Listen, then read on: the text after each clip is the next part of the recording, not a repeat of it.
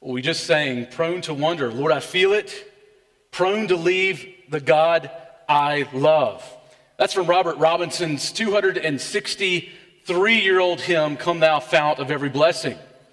As we sang that, I'm, I'm just wondering in your heart, did you feel it? Did you feel the way that it resonates in your soul with a, a kind of tendency to wander away from God? Do you sense that in yourself? Well, Robinson was famous for his wandering heart.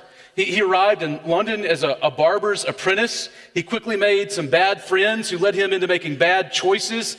Uh, he found himself one day with his buddies trying to get a gypsy drunk so that she would give them free fortunes. And, and she gave him a free fortune and she said, You're going to live old to see your children and grandchildren. And when he heard that, it, it caused him to think about his whole life, something he hadn't done much of. And it sort of terrified him and caused him to spin out. And he went to hear soon after George Whitefield, the great evangelist, preach. And he was preaching on that day, Matthew 3 7, flee the wrath of God to come. And when he heard it, he was struck with tear and terror, and he repented and he believed the gospel. It was two years later that he wrote, Come thou fount of every blessing, which gives words, I think, in its best form to that Romans 7 kind of struggle that Christians who have been born again to the gospel face as they battle the flesh as they are living in the spirit. Now, to be sure, we are not only as Christians prone to wonder. There is something else that is going on in the life of a believer that's not in the life of every human. We have the Spirit of God at work in us. There is something else that's happening in Christ, the Spirit he also makes us prone to abide in Christ, to mature, to persevere to the end. But Robinson was famed for his wanderlust, wandering from the Methodists to the Independents to eventually a 30 year stint as a Baptist pastor before some claiming that he actually left behind the God he loved, joining the Unitarian doctrine that denied the deity of Christ. See, wandering, I believe, begins with forgetting, forgetting God. A spiritual autopsy of a wandering believer can be traced, I believe, back to a number of things temptation that drove them away or, or drug them away, or, or, maybe a tragedy that stunned them in a bad spot in their life where they wandered from God, didn't trust Him anymore. But if you continue to chase that, that sort of bread trail of crumbs to the source, I think what we find ultimately is a forgetting of God. It's the same thing that God said to Israel when they were in the wilderness in Deuteronomy 32 18. He says, You were unmindful of the rock that bore you, and you forgot the God who gave you birth. You forgot God. Now we're back in our, our, Remember This True Knowledge series this morning in 2 Peter 1 12 to 15, where Peter, I believe, is stating the purpose of this whole letter. I think that's what 12 through 15 is, is telling us. And it's this to remind Christians of the gospel as he prepares them for his death. Now, Peter likely writes, as we've said before, to a mostly Gentile group of Christians in Asia Minor. He's reminding them of true knowledge in the face of some false teachers that are either there or coming. And as, he, as he's preparing for them, he says, Look, they're going to at least tell you a couple of things. One is that Jesus isn't coming back, and the other is that it doesn't matter how you live. And those things, as we've seen, are actually really intimately intertwined. Now, Peter was famous for both his forgetting and remembering as well. You, will remember Peter's testimony. Uh, on the night of Jesus' betrayal, Jesus warned the disciples that they would fall away, they would be scattered. To which Peter responds, and you know, Peter's that guy that always feels like he needs to say something. He says, Oh, not me. Though they all fall away. All those other disciples who are right there, right? Though they all fall away, I will not. I'm not going to fall away. And then in Mark 14 30, Jesus responds, This very night before the rooster crows twice, you will deny me three times. Now, fast forward just 42 verses, still in Mark 14. What did Peter do later that night? He denied Jesus three times. And in Mark 14 72, we are told And immediately after he denied him three times, the rooster crowed a second time, and he remembered. He remembered Jesus' word. He had forgotten what Jesus said, but when the prophecy came true, less than 24 hours later, about him specifically, he remembered. He remembered the words of Christ. And you might say, but how did he forget? Well, tragedy struck. The shepherd was struck. And, and, as he was struck, their king was arrested to be killed. It was disorienting. I mean, you, you know how this happens. Life hits you, and all of a sudden you start asking questions that you know the answers to, and you're reevaluating everything. Life does that. A younger Peter forgot Jesus' words. That was a younger Peter. Here is Second Peter, written by an older Peter who has a better memory and a, a, a greater appreciation for remembering. Now, our big idea this morning is this it's that Christians need to remember, and, and I would say remember needs to be in all caps. They need to remember that Christians look more and more like Jesus until they see Jesus. Remembering is extremely important to your spiritual life. Now, before we begin, let me just go ahead and pray for us and ask for God's help. Let's pray together. Father, this morning as we come before you, there might be those in here uh, who have never known you. They, they haven't known anything to forget, and Lord, we pray that you would open their eyes to see you. And Father, there are others here who have forgotten you or some aspect of the gospel that they need to be reminded of. They need to be reminded of the hope of the gospel. Lord, we pray that you would stir us up to remembrance this morning to the glory of your name. Do this, we ask. Amen. Well, notice first, in verse 12, we find that you need to remember before you forget. You need to remember before you forget. Now, Peter repetitively is calling Christians to remember. He does it in verses 12, 13, and then 15. He's saying, you, you, you, need to remember, remember, remember. Now, that therefore that begins verse 12, it's pointing us to what preceded in verses 2 to 11 at least, where Peter argued that faith unites us with the morally excellent Jesus who is progressively sanctifying us, making us more and more holy until Jesus returns to receive us into his eternal kingdom. But today's verses, I think they also are bridging to the rest of the letter and are serving is really the main point of this letter that we must remember that Christians look more and more like Jesus until we see Jesus. Now, because of this, he writes in verse 12, Therefore, I intend to remind you of these qualities though you know them and are established in the truth that you have. Now, I don't think these qualities that he mentions speak of the virtues from five to seven. Uh, we've seen that before. But instead, I think it's more like these things, which is pointing to, as I said before, verses 3 to 11, and really the whole letter. Now, Peter intends in the future to always remind these Christians and future generations of Christians of the things that he's written. Now, if you were just to stop right there, you might think these Christians have proven themselves to be uniquely and famously forgetful. I mean, Peter's saying, I, I just want everybody to know that you need to be reminded, and it must be because there's something deficient in your memories. Kind of like Dory from Finding Nemo. You remember her? couldn't ever remember anything. She says, I forget things almost instantly. It runs in my family. Well, at least I think it does. Hmm, who are they? Where are they? See, Dory's known for forgetfulness. She's famous for it. And, and maybe you think the Christian Peter writes to those who are also famously or abnormally forgetful. But Peter says these Christians are actually in a good place. Did you see that? Th- these Christians are not in a bad place, they're in a good place. Uh, you'll notice when he says about them, he says, even though you know these things, and not only that, you are established in the truth that you have. Now, first, they, they know the truth. Peter says, You know the truth. Jude, he wrote his letter to a group of Christians who forgot the faith that was once for all delivered to the saints. But that's not these Christians. Peter writes to Christians who remember the faith, who were strengthened by it. They're in a good place. Uh, let me make one quick point of clarification.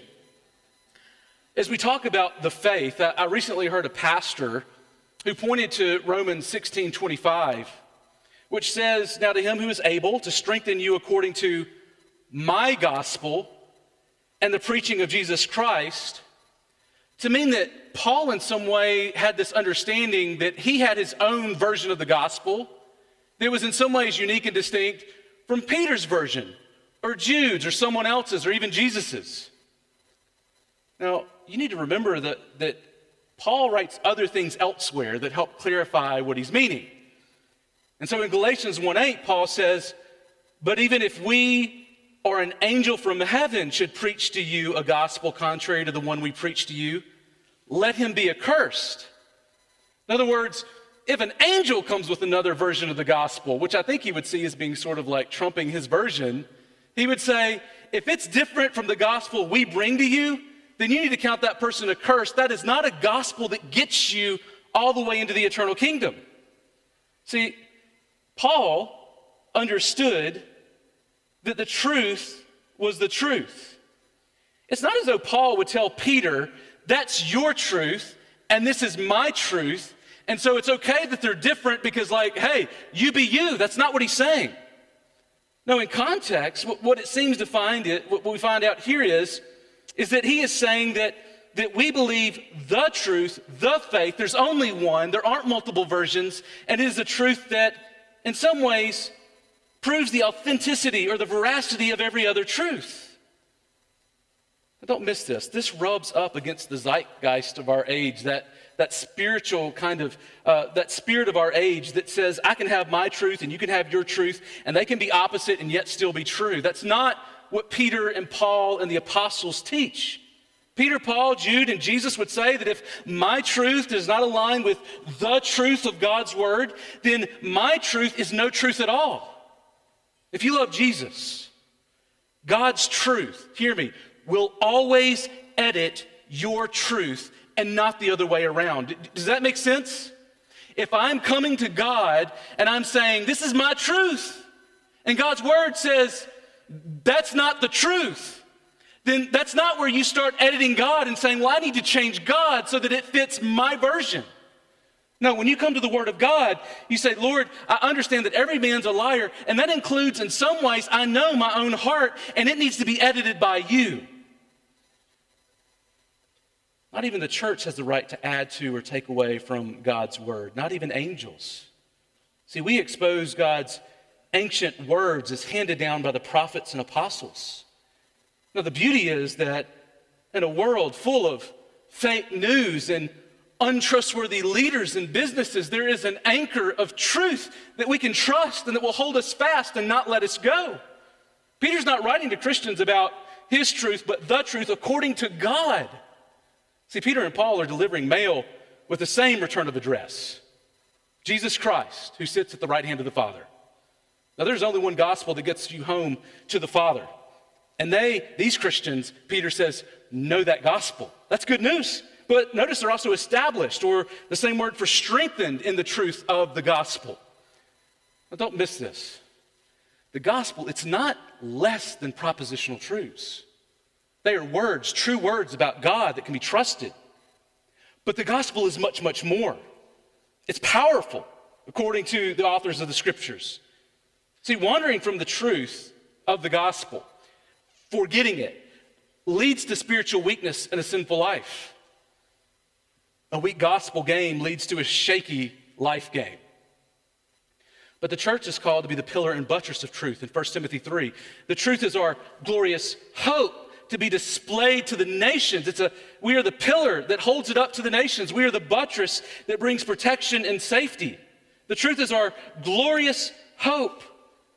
See, the gospel is a message that brings spiritually dead people to life. God's word, it teaches, it corrects, it rebukes, it trains us in the ways of righteousness. The gospel binds up the wounds of the bruised reeds and it comforts the brokenhearted. The gospel convicts wayward hearts and calls them back to the fold of Christ. Don't miss this. Remembering the gospel, according to Peter, strengthens suffering Christians to stand amidst the raging tragedies of this life and the desires of the flesh that seek to lead us away from our all sufficient Savior who says He is the only way, the truth, and the life. That no one comes to the Father except through Him. So the gospel helps us to see the truth that this world is, is passing away. And that what awaits is a, a world of immeasurable, eternal delight in the presence of Christ. Now, just coming full circle. Peter reminds these Christians of the truth before they've forgotten it. D- do you see this? Haven't forgotten it yet.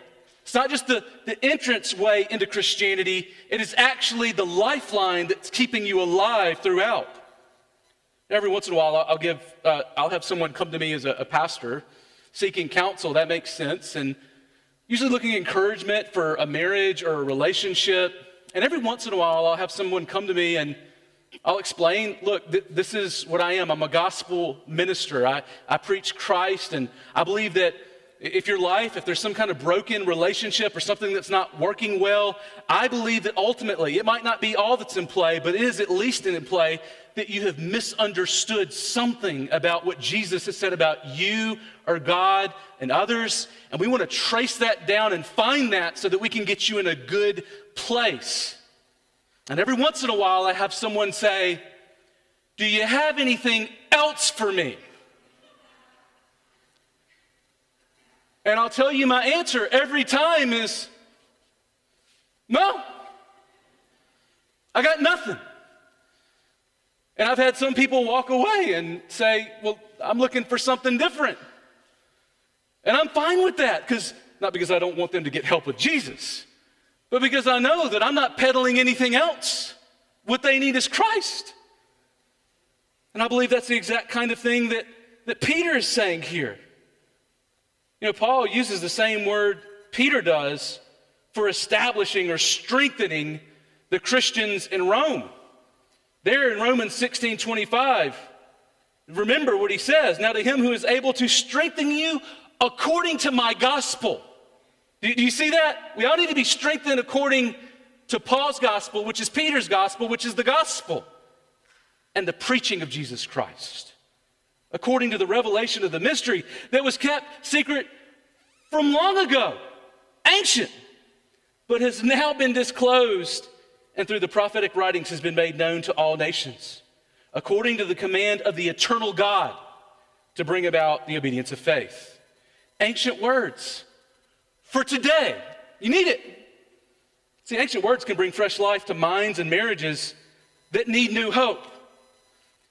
But why does Peter think Christians in a good place need to be reminded before they've forgotten? Well, Peter warns of those coming to teach a different gospel in this church that he's writing this letter to.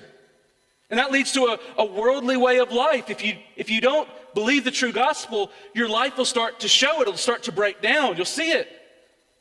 But they have not forgotten the true gospel, this church against which this test is coming, where a false gospel will be preached. And so he wants them to be ready for the false gospel coming in.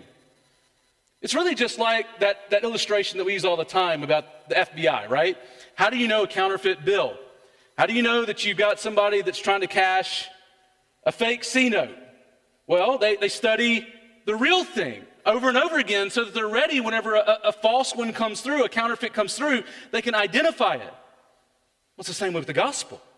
We want to be fluent in the gospel so that we know how to live, but also we know how to understand when a false gospel is being taught. And for those in Christ, the true message of Christ, it's not static, it's kinetic, it's active and lively. And Christ Himself strengthens us through the gospel by the power of the Holy Spirit. Do you see it? Well, if these Christians are in a good place, what event drove Peter's desires to write these words? Well, notice second, he says it's the nearness of death that drives him to stir up Christians by way of reminder. He's, he's about to die, and so as he's thinking about it, he needs to stir them up. We see that in verses 13 to 14. Uh, look there with me again at, at what he says in 2 Peter chapter 1, verses 13 to 14. He writes this. He says, I think it right.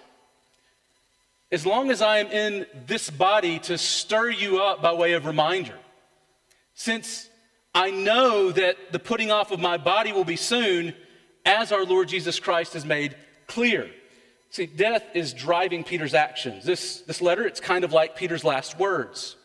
We see lots of last words in the Bible. The last words of Jacob in Genesis, the last words of Moses and David. And later we see the, the, the last words of Paul, and Jesus gives his last words in John 13 to 17. But here, Peter is giving his kind of last words before he dies. Words that he wants to leave behind for them to teach to others, believe, and to obey. Those are the words that he gives him. And so Peter's statement here uh, really kind of reminds me of one of my favorite quotes about preaching. It's from Richard Baxter in The Reformed Pastor. When he talks about the nature of the way we ought to preach, he says pastors ought to preach as never sure to preach again, as a dying man to dying men and women and children. And if Jesus tarries, we too, we're going to die. We're going to die like Peter died.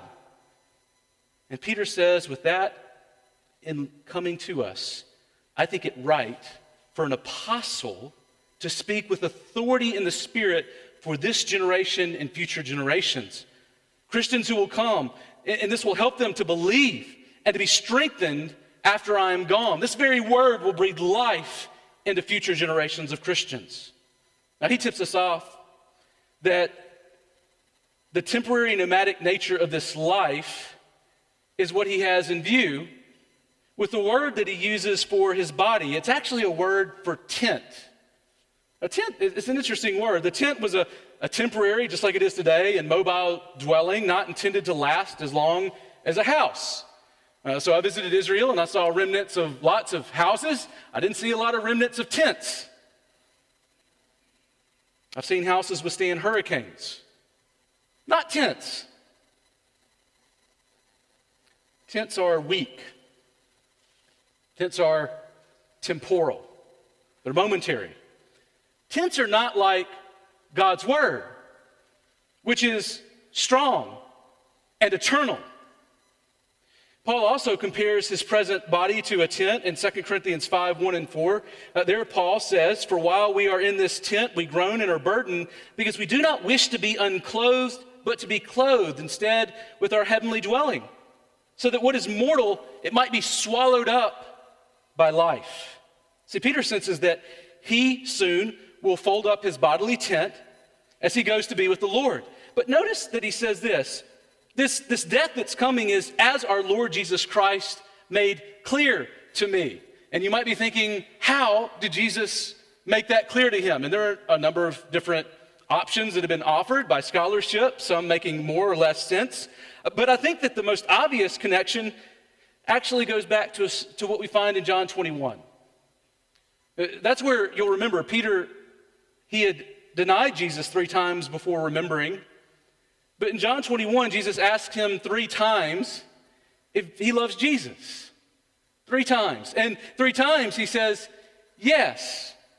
Can you imagine that dialogue? I know I just denied you three times, and now, like, you're raised from the dead, and you're asking me if I, I love you, and yes, I love you. And then he gets to two, yes, I love you. And then he's like, oh, please, not three. Three, yes, yes, I, I love you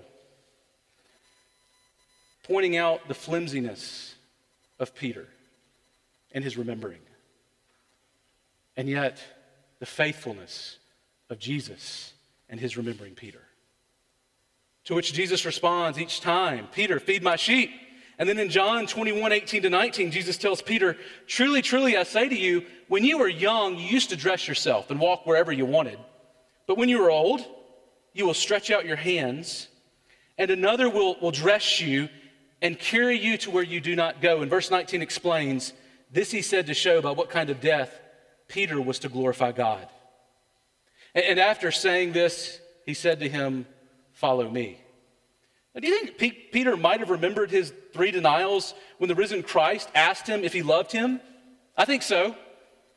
And maybe this morning you fear that you have forgotten the truth and have wandered too far. Maybe even the idea of forgetting God brings a kind of conviction to your soul, which is a good thing. But Peter, I, I, believe the beauty of Peter is that he reminds us that the gospel is for disciples who forget the truth in magnificent ways, famous ways. It, it encourages us to seek Christ afresh. Press into your local church if you have forgotten. Ask for help while you desire to remember. And while that desire is still in your heart, don't let it slip away. Remember today. Don't ignore it. The Apostle Peter remembered after he denied Jesus, but it wasn't too late for Peter, and it's not too late for you. See, Peter's not a superhero. Years before this was written, Paul had to correct Peter even in Galatians. And Peter will tell us later some things that Paul writes is hard. He's like, man, I'm, i mean, I'm an apostle in some of this stuff. Like, I'm, I'm working through it. And yet, an older Peter has a better memory. And to his last breath, he will relentlessly remind, stoke, prod, and stir Christians to remember, remember, remember the gospel that Jesus reminded him of. It's a good news. Now, the nearness of death reveals, I think, what we truly value. And here we see this in, in Peter. It's a, great picture. Uh, in fact, when I was writing this, I was reminded of a show that I watch, uh, Chicago Fire. It's about some firemen. And there's this one episode where there's this guy on like the third story of his house, and uh, you can't see him. You just see this glass window, and the ladder begins to sort of extend up to the window. And before it even gets there, you see this guy just come running and jumping through the window, through the glass, glasses everywhere, and he catches the, the, the ladder like an acrobat and he almost knocks one of the firemen over off the, off the ladder and kills him. And, and, and, he saves himself. And his first lines, once he catches it, are, Oh, and by the way, my wife's still in there. And the firemen are like, what kind of loser is this? Like, leaves his wife in a burning house. But there's something about that moment that showed what he valued. Now, I wonder as death is near you, what is it that you value? What is it that you love? What is it that you run out with, that you run to grab? See, death drives Peter to long for his Christian brothers and sisters to persevere to the end. Do you see that? Death is near. Are you terrified or are you thinking, I hope, I hope you make it, and you, and you. I want you to make it to the end. The eternal kingdom's coming. I'm going to be there. I'm good. But what about you? We have some amazing older Christians in this body who love reminding the next generation of the gospel with their lives and teaching. I love spending time around older Christians who love Jesus long and hard and, and are beautiful for it. Uh, the other day, I was with one of our elders, George Mann, uh, who's many decades old. He's, I'll give you this, he's been an elder probably for 50 years, has known Jesus for many more decades than that, probably. And I was talking to this brother, and, and we were just talking about sin, and he said, You know, I heard this quote one time, and this is what I believe to be true. I've actually been able to narrow my struggle with sin in my old age to three things. Three struggles. It's just three now. Used to be a lot. Now it's three. And we're like, oh, well, what are, what are those? He said, well, the lust of the flesh, the lust of the eyes, and the pride of life. Like, all right, you're an engineer, you're categorizing things. I get it. 1 John 2.16, very good. But George is 80. And his bench press isn't quite what it used to be, physically. But spiritually, he has been strengthened day by day for decades in the gospel. This past week, I had an opportunity to meet with Rob and Sandy Hirsch. Just had surgery, thought things were going great, had cancer removed, uh, went back in, found out that it was in his stomach and his lymph nodes. Not great news. And I asked how he was doing. Like, how are you in your heart? How are you grappling with this? And he said, You know, I'm happy to go to be with the Lord. No problems. I, I can't wait. But I don't want to leave Sandy, my wife, here. Don't want to leave her. Want to be with her to make it to the end. And I dream of leading, of leading a community group someday so that I can lead others at Trinity Bible Church to Christ, to love Him more, to care for their souls, point them to Jesus again and again. And I'm sitting there thinking, like, this man is facing cancer and he's thinking about community group. His body might feel weak, but his gospel game is strong. They remember. Many of you remember, and you remind others. Third, Peter sweats to help Christians remember truth once he's gone. He, he's putting work in to make sure they remember once he's gone. See, Peter has already told every Christian to make every effort to grow in a virtuous life. Here, Peter says, he is an apostle, will make every effort in verse 15. He's going to, they need to sweat to become virtuous. He does too, but he's also sweating to make them remember. And catch what he says in verse 15. He says this, and I will make every effort so that after my departure, you may be able at any time to recall these things. I want you to remember them. See, the laser eyed focus of the Apostle Peter's efforts in this letter is that after he dies, the gospel lives on.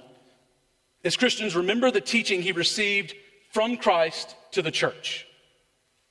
Now, this letter is the means by which he preserved a reminder for future generations. And it's working because, hey, we're talking about this morning, right? Now, I take these things here in verse 15 to refer to Peter's letter and his version of the faith once for all delivered to the saints. Same faith, but here he is saying that this is my letter explaining what that faith is. Don't miss this. Peter understands the truth that he, Paul, and the other Bible authors have written uniquely come from one human and one divine author, men carried along by the Holy Spirit. He believes this, that, that the Holy Spirit has been the author behind it all. Now, let me just be clear. When we say that the, the Bible was inspired by God, that does not mean that we believe that God reached down and he picked up a disciple and dipped his head in ink and then wrote the scriptures, right? Like, that's not what we're talking about. Uh, we don't think that there was like a direct dictation kind of model. We believe that the scriptures have come to us through various authors over various millennia to the, to the point that uh, they were coming, these, these, these scriptures, through various ways and means, some through dreams, uh, some through direct prophecy. Uh, we even have um, like donkey speaking at times. Like the Lord has been working in many ways to speak to his people. And the writers of the New and Old Testaments were inspired in various ways over time in such a way that human authors' personalities might be seen, yet without in any way inhibiting God's perfect word from coming to his people in written form. Now, that's the, the surface level explanation. If you want to go deeper in your understanding of this process, uh, you can go and look up the Text and Canon Institute or talk to Dr. John Meade after the service. He was like, I was going home early, but maybe not. But for now, we simply need to know that at least part of Peter making every effort to help these and future generations of Christians to recall these things, including included writing them down as authoritative scriptures. Now, don't miss this. The Bible is the epistemological center of gravity for the Christian world. It moves us, we don't move it. It is our understanding, the center of our understanding of truth. If we want to know that we can know anything, then we need to begin with the Bible. Every truth claim must be held accountable to the truth. There is no greater source of truth than the scriptures, which culminate and climax in the revelation of the God man Jesus Christ, who has all authority in heaven and on earth. So, this is the only truth that will strengthen you, the only truth that will make, will take you all the way home to the eternal kingdom. So, let me ask you this morning do you think that you're in a good place? Do you think you're in such a good place that you don't need to be reminded of the gospel? Could it be that you're in a good place and it's a perfect time to be reminded of the gospel. See, the Apostle Peter says we all need to be constantly reminded of the gospel. Peter says the reason you don't, that you need to be reminded when you are in a good place is because there, there are a number of things that can cause you to forget that are coming. You know, in context, it's false teachers teaching false things about the nature of the gospel. That's one thing you need to be careful about, like the books you read, the authors that you pick up. You need to be careful about uh, who you're listening to on Instagram. Like, you just need to be careful about who's shaping your understanding of God and reality and truth. But what about tragedy and temptation? Don't those cause us to begin to look for fresh answers to old questions? Isn't that a, a dangerous time? Tra- tragedies can stun us, disorient us, not just to the world around us, but to God. And when Jesus was struck, it was then that the sheep were scattered. And then what about temptations? We hear the voice of Satan still asking day by day, Did God actually say? I wonder how many times a day we hear that same question in some new form. Did God actually say, love your wife and your wife alone? Did God actually say that you should make a covenant with your eyes not to look at lustfully at another woman? Did God say that you shouldn't love money? Did He really say that? Did, did He say that you shouldn't love possessions more than people? Did, did God really say that, you know, you have to, should go to church, need to go to church? Just, do you need church? See, tragedies don't challenge us every day, but they do cause us to wrestle with deep questions Temptations come more regularly, but we need to work on our gospel memory so that we are ready for whatever tragedy or temptation comes our way. So, how do we develop a strong memory game? Let, us just think about memory for a second as we close. One way, we need to remember the ancient scriptures strengthen you for today and the last day. Ancient scriptures, they strengthen you both for today and the last day. I know that it feels like sometimes when people talk about the Bible, they think of an old, dusty book that doesn't make it off the shelf. Many don't. And, and many of those Bibles that are sitting dustily on a shelf are full of life giving words. And they don't know it. And Satan has he, he's convinced you that that, bur- that, bo- that uh, book is old and dusty and doesn't have anything for the real life challenges, temptations, tragedies that you're facing today. And yet, God says that you need the scriptures to strengthen you, that they are sufficient for all things in life and godliness. They strengthen you against teachings that will not prepare you for today's temptations. And, and they prepare you to walk through tragedies faithfully, tragedies that you don't know are coming yet. So many of us long for a fresh word, and we wander onto Instagram looking for someone to excite us about God. You know what I'm talking about? It's like, man, I'm just feeling kind of like spiritually slow today, and I could read the Bible, or I could just go to Instagram. Do you long for a fresh word and ignore God's authoritative word? Young Christians, let me just encourage you. I've been walking with the Lord for something like 30 years now. And, and there are many here who have walked with him even longer. You need old truth. Did you hear me? You need ancient truth for today. The world is telling you you don't need old authoritative voices. You, you need new voices that are clever what you need is not a hip word from God. You need trustworthy words that will hold you fast until Christ comes back. Don't turn from the, the sweet word of God that has been given to you. Can you recognize the counterfeit gospels that are coming your way? Like so many of us, it would be really easy for us to pick out a counterfeit Benjamin, right? $100 bill. So I've been told Benjamin's on it, right? I mean, if he comes your way and he's got like glasses and he's smoking a pipe. Probably not authentic, right? But can you understand when someone is preaching to you some counterfeit gospel that does not protect or save you? Second, remember that only true knowledge of an ancient gospel brings new life. It's only the, the knowledge of that ancient gospel that can bring you new life. God says, Only my word can bring the spiritual life that you need. There's not another word. So often we run after all that is new and creative. It's kind of how we're made, it's kind of how our culture runs. I took my computer the other day to Apple to get fixed, and they said, Hey, man, this is like 10 years old. We call it an antique. I said, What? This isn't like a horse and a buggy. This is a computer I bought here 10 years ago. I said this to a 20 year old genius, right? But that's how we're made. We're like, hey, we're going to give you a computer, and then by the way, you're buying this, and I'm laughing at you because you'll have to buy another one in five years so that you get the upgrade. And we're always looking for upgrades. We're looking for upgrades in technology constantly. We want better vacations. We want better homes. We want better churches. We want better wives. We want better husbands, better kids. My kids are great. But we're always looking for an upgrade, right? Like we even like are thinking like, well, maybe I can like tamper with the birthing process, and I don't want a boy, I want a girl, or I want a girl, not a boy, and like we can we can upgrade. Don't miss this. If you try to upgrade the gospel, not paying careful attention to your life and doctrine, you will forget the true gospel and be in a dangerous place, not just today, but on the last day. Here's the glorious thing there are some things that are old and beautiful. I used to have this oak tree in my yard when I was growing up. It was 120 years old. This thing was fun. It was full of life. We had a, a swing that was hanging from it. We climbed in it. We wanted to explore it. It was glorious. Had a new tree.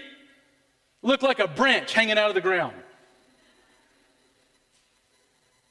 Christians who spend a long time with the Lord are like mighty oaks. They are beautiful and glorious. They are like the tree in Psalm 1 that is planted beside flowing waters. And it is glorious and what? Fruitful. It is a fruit bearing, lively tree. Why?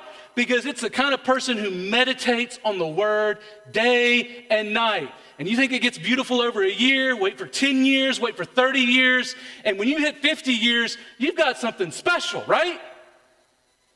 Glorious. Third, remember that we don't preach a popular gospel.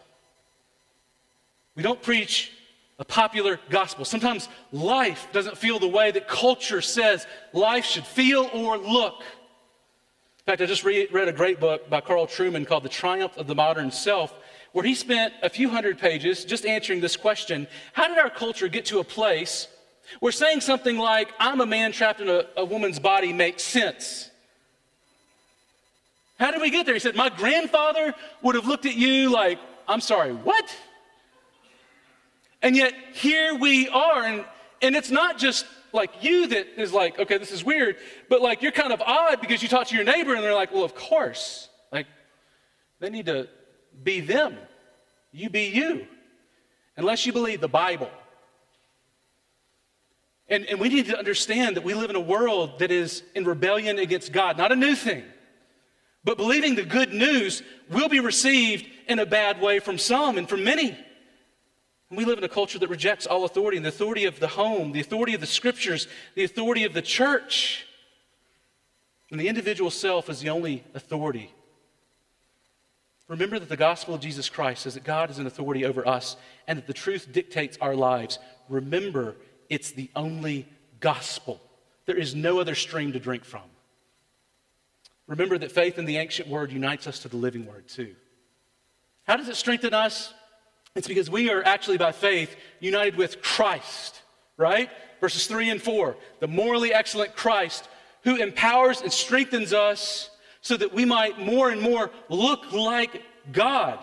We take on his divine nature in the way that we look, not becoming God, but becoming more like him. Jesus himself is the one who strengthens us as we are trying to hold fast. He holds us.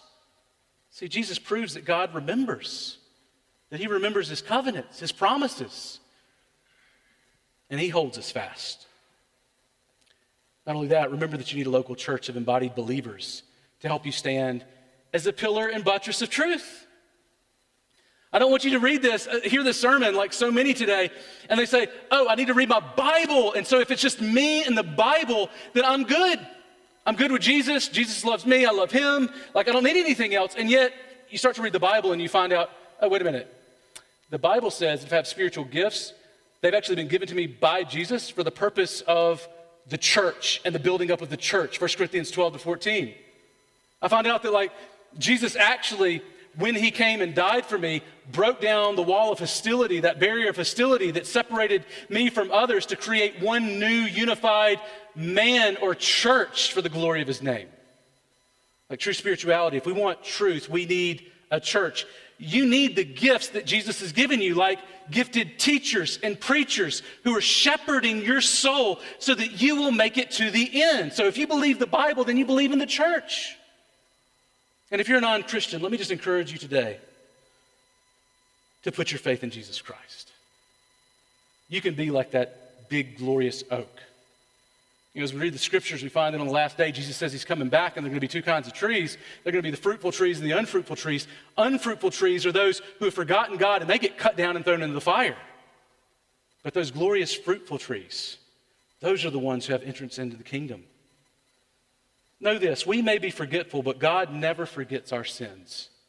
He is just, and every sin will be judged on the last day. But God also never forgets his people and the plans and promises he has made to and has for them. Jesus came because God did not forget his covenant promises.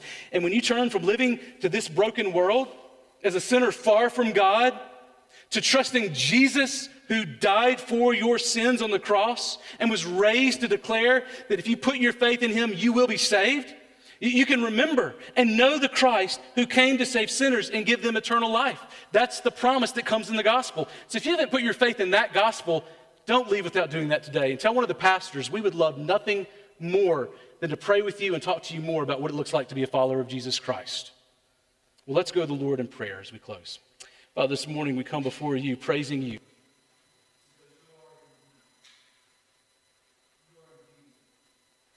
God who has remembered us.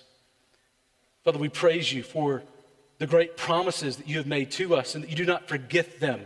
That you remember us even when we forget you, and you help us not to forget you, and to, you strengthen us in the gospel. Lord, if there are Christians here today who are struggling to remember you day in and day out, Lord, I pray that by the power of your Holy Spirit, that you would remind them of the greatness of Jesus Christ. And for those who are here who have never known you, Lord, I pray that they would know you today, that you would give them new life, and Lord, they would be strengthened by the power of your gospel. Lord, we ask these things in your name. Amen.